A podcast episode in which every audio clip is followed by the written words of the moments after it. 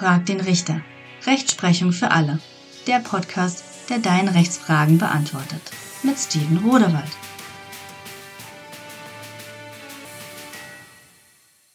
Hallo und herzlich willkommen bei Frag den Richter. Der heutige Fall, den ich euch gerne schildern möchte, ist wirklich tragisch in seiner Dimension. Was war passiert? Eine 13-Jährige, nennen wir sie O, wurde mit einem Rettungswagen zunächst in das eine Hospital eingeliefert und anschließend später in ein weiteres Hospital verlegt. Der Grund war der folgende. Sie litt an Übelkeit, Bauchschmerzen und hat sich bereits mehrfach übergeben. Anfänglich verbesserte sich ihr Zustand noch, jedoch verstarb sie leider am 30.06.2019. Was war die Todesursache? Die Todesursache sei ein Herzinfarkt gewesen aufgrund einer Übersäuerung des Blutes, sogenannte Ketoazidose. Die Ketoazidose sei dadurch ausgelöst worden, dass sie seit ihrem siebten Lebensjahr an Diabetes mellitus Typ 1 erkrankte und sie in den letzten Tagen nicht ausreichend Insulin zugeführt bekommen habe. So, nun kennen wir schon mal die Todesursache der 13-Jährigen, das ist allein schon mal tragisch, dass man deswegen sterben muss. Aber was war der genaue Hintergrund der ganzen Geschichte? Folgendes war passiert. Die Angeklagten dieser heutigen Geschichte sind die Lehrer gewesen der 13-jährigen O und das Ganze spielt ja, wie wir schon wissen, auf einer Studienreise.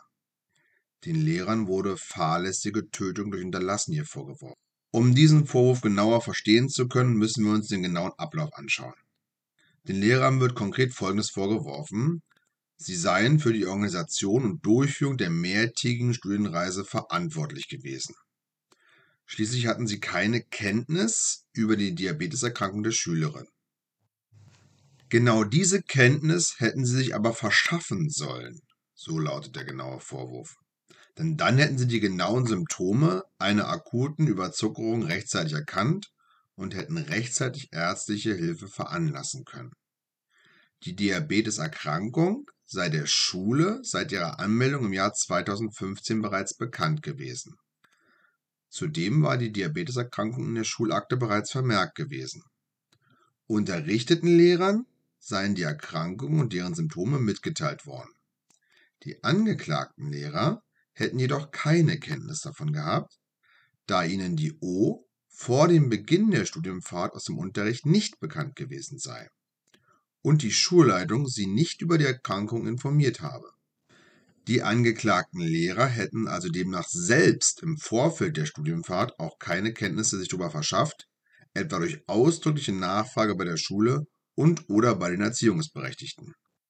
In der Anklageschrift heißt es nachher später, dass O mit einem Rettungswagen zunächst in das eine Hospital eingeliefert und anschließend das weitere Hospital verlegt worden sei wo sie nach anfänglicher Besserung ihres Zustands am Sonntag, dem 30. Juni 2019 verstarb.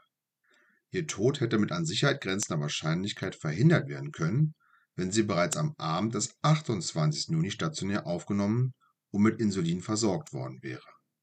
Das Gericht arbeitet nun heraus, worin genau der Sorgfaltspflichtverstoß der Lehrer hier bestanden hat. Dadurch, dass sie nicht richtig über die Vorerkrankung oder sonstige gesundheitliche Einschränkungen der Schüler sich informiert haben, hätten sie ihre Aufsichtspflicht verletzt. Dann wird zunächst einmal gesagt, die objektive Sorgfaltspflicht verletzt derjenige, wer diejenige Sorgfalt außer Acht lässt, zu der er nach den jeweiligen Umständen verpflichtet ist. Dieser allgemeine Sorgfaltsmaßstab lässt sich in Bezug auf die Aufsichtspflicht von Lehrkräften insbesondere hinsichtlich der Vorbereitung und Durchführung von Studienfahrten durch die geltenden gesetzlichen Bestimmungen und die höchstrichterliche Rechtsprechung konkretisieren. Es war nämlich hier wie folgt. Nach 42 des Schulgesetzes Nordrhein-Westfalen ergibt sich für die Eltern eines chronisch erkrankten Kindes die Verpflichtung, die Schule über diese chronische Erkrankung umfassend zu informieren. Dies war hier tatsächlich ja auch geschehen. Es wurde ja sogar in der Schulakte mit aufgenommen und vermerkt. Die unterrichteten Lehrer haben auch Handlungsanweisungen bekommen, wie sie eventuell mit dieser Krankheit umzugehen haben, sollten sich Schwierigkeiten ergeben. Die Weitergabe dieser Information an andere Lehrer hat aber nur dann zu erfolgen, wenn die Eltern des Kindes zuvor ausdrücklich eingewilligt haben, was ich hier nicht weiß, oder wenn die Information für die weiteren Lehrkräfte zwingend erforderlich ist um eine angemessene Betreuung sicherzustellen.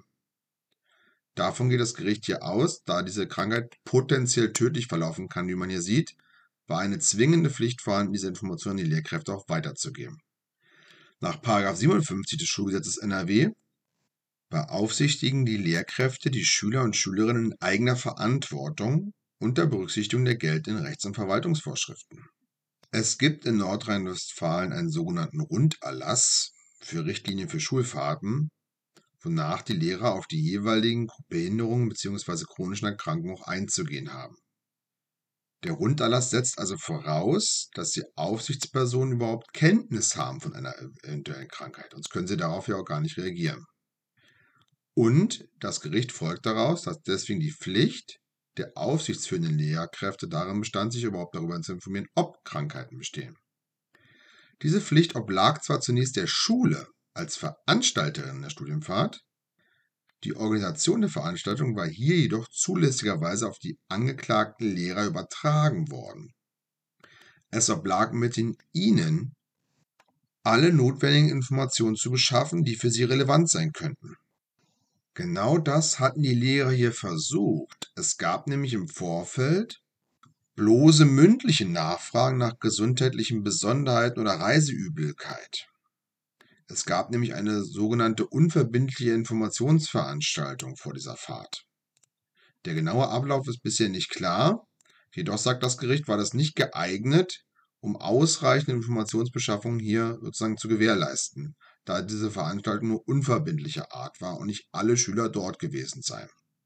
Daneben ist zu berücksichtigen, dass nicht alle Kinder, insbesondere unter Berücksichtigung ihres Alters, sie waren ja alle minderjährig, dazu bereit sein dürften, mögliche Erkrankungen oder Behinderungen vor der ganzen Klasse öffentlich zu machen.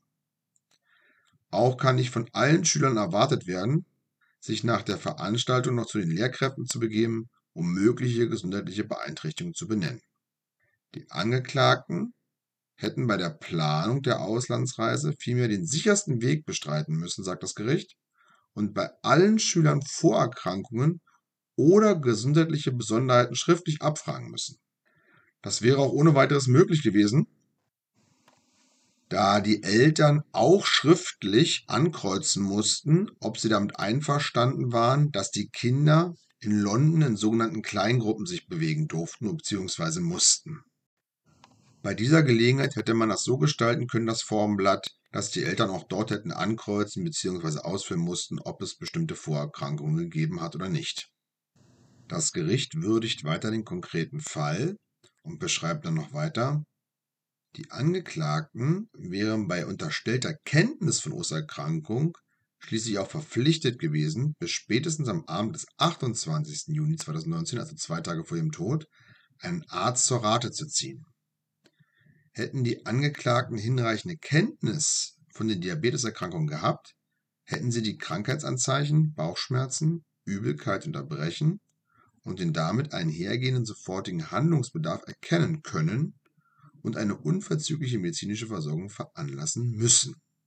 Denn Sinn und Zweck eigentlich dieser Kenntnisverschaffung über eine bestehende Krankheit liegt ja darin, dass die Lehrkräfte in dem konkreten Fall besonders sensibilisiert werden und im Rahmen der Vorbereitung der Schulfahrt mit den Symptomen und Folgen gefährlicher Erkrankungen vertraut gemacht werden können, um so bestehende Handlungsbedarf überhaupt erkennen zu können und dementsprechend handeln zu können. Zwar, so führt das Gericht weiter aus, hätte ein medizinischer Laie nicht zwingend den Schluss auf eine sofortige stationäre Krankenhausaufnahme ziehen müssen, jedoch hätte aufgrund der typischen Symptomatik und der bei einer Überzuckerung im Zweifel schnell eintretenden potenziellen Lebensgefahr umgehend eine medizinische Abklärung des Gesundheitszustands erfolgen müssen. Eine weitere Besonderheit war jedoch, dass neben der O auch weitere Schülerinnen erkrankt sind. Das Gericht führt aus, dass auch einem Laie mit nur rudimentären Kenntnissen bezüglich einer Diabeteserkrankung klar sein muss, dass bei einer Erkrankung, die maßgeblich durch die Zufuhr von Nahrungsmitteln beeinflusst wird, ein andauerndes Erbrechen erhebliche Auswirkungen auf die Gesundheit haben kann. Anders als die Erziehungsberechtigten in diesem Fall, die mit der UNO über die Messenger-Dienste kommuniziert haben und denen gegenüber O versicherte, sie habe sich nur einmal wegen des Essens übergeben und ihr gehe es wieder bestens, hätten die Lehrer aufgrund der mehrmaligen Mitteilung durch O's Freundinnen Kenntnis darüber, dass sie sich mehrfach übergeben hatte und sich ihr Zustand über den Tag nicht verbessert habe. Auch ein etwaiges ausweichendes Verhalten von O, also von der letztlich von der Verstorbenen, lässt die Schuld der Lehrer hier nicht entfallen, da sie ja bessere Kenntnis hatten durch die Angaben der Mitschülerin. Die Lehrer seien zwar nicht verpflichtet gewesen, selbst irgendwelche Messungen durchzuführen, sie hätten dann aber im Zweifel doch den Arzt rechtzeitig holen sollen. So lautet der Vorwurf. Ich fasse das ganze Geschehen noch mal kurz zusammen. Eine 13-Jährige stirbt an den Folgen von Diabetes. Die Lehrer haben es nicht gewusst und haben dementsprechend auch nicht adäquat reagiert, indem sie rechtzeitig den Arzt gerufen haben. Hätten sie sich vorher informiert wozu sie nach Ansicht des Gerichts verpflichtet waren, hätten sie entsprechend vorher reagieren und den Arzt hätten rufen können. Mein Fazit hierzu. Das ist schon eine Verkettung sehr unglücklicher Umstände, die zum Tod der Oje geführt hat. Einen Satz aus der Urteilsbegründung finde ich jedoch sehr bemerkenswert. Es wurde herausgearbeitet, dass der Sinn und Zweck, sich sozusagen vorher darüber zu informieren, darin besteht, dass die aufsichtspflichtigen Lehrkräfte besonders sensibilisiert werden für die entsprechenden Krankheiten. Und jetzt kommt's. Und sich im Rahmen der Vorbereitung der Schulfahrt mit den Symptomen und Folgen gefährlicher Erkrankungen vertraut machen können, um so bestehenden Handlungsbedarf zu erkennen. Das ist schon eine ganz schöne Zumutung und Arbeit, die den Lehrern abverlangt wird. Wenn man 60 Schüler mitfahren und da 20 bis 30 Leute vielleicht eine schwere Krankheit haben oder eine Krankheit haben, die potenziell sehr gefährliche Auswirkungen haben kann, müssten sich die Lehrer hier mit sämtlichen Symptomen und Folgen aller Krankheiten auseinandersetzen und diese aufschreiben bzw. bewerten können, um dann im Notfall adäquat handeln zu können. Das wird man doch von einem Laien gar nicht verlangen können, wenn man ehrlich ist. Das eigentliche, was man den Lehrern raten kann, ist entweder zu sagen, ich mag gar keine Klassenfahrten mehr, das Risiko ist mir viel zu groß, oder man müsste bei jeder kleinsten Erkrankung vielleicht sofort den Arzt immer anrufen, um alle möglichen Folgen sofort abklären zu können. Weil sie sonst befürchten müssen, dass man später ihnen das so auslegt, dass sie nicht rechtzeitig genug gehandelt haben. Ob das ein wünschenswerter Zustand ist, kann jeder für sich selber beantworten. Für heute ist die Sitzung geschlossen. Das war's schon wieder für heute. Vielen Dank, dass ihr euch die Zeit genommen habt, mir zuzuhören. Ich hoffe, dass der Inhalt euch einen Mehrwert gebracht hat und dass ihr gut unterhalten wurdet. Ich würde mich über eine Bewertung sehr freuen. Schreibt mir vor allem bitte eure Fragen. Folgt mir gerne auf meinen Social Media Kanälen, um über die neuesten Entwicklungen auf dem Laufenden zu bleiben. Bleibt also dran und abonniert diesen Podcast, um nichts zu verpassen. Bis zum nächsten Mal, euer Steven Rodewald.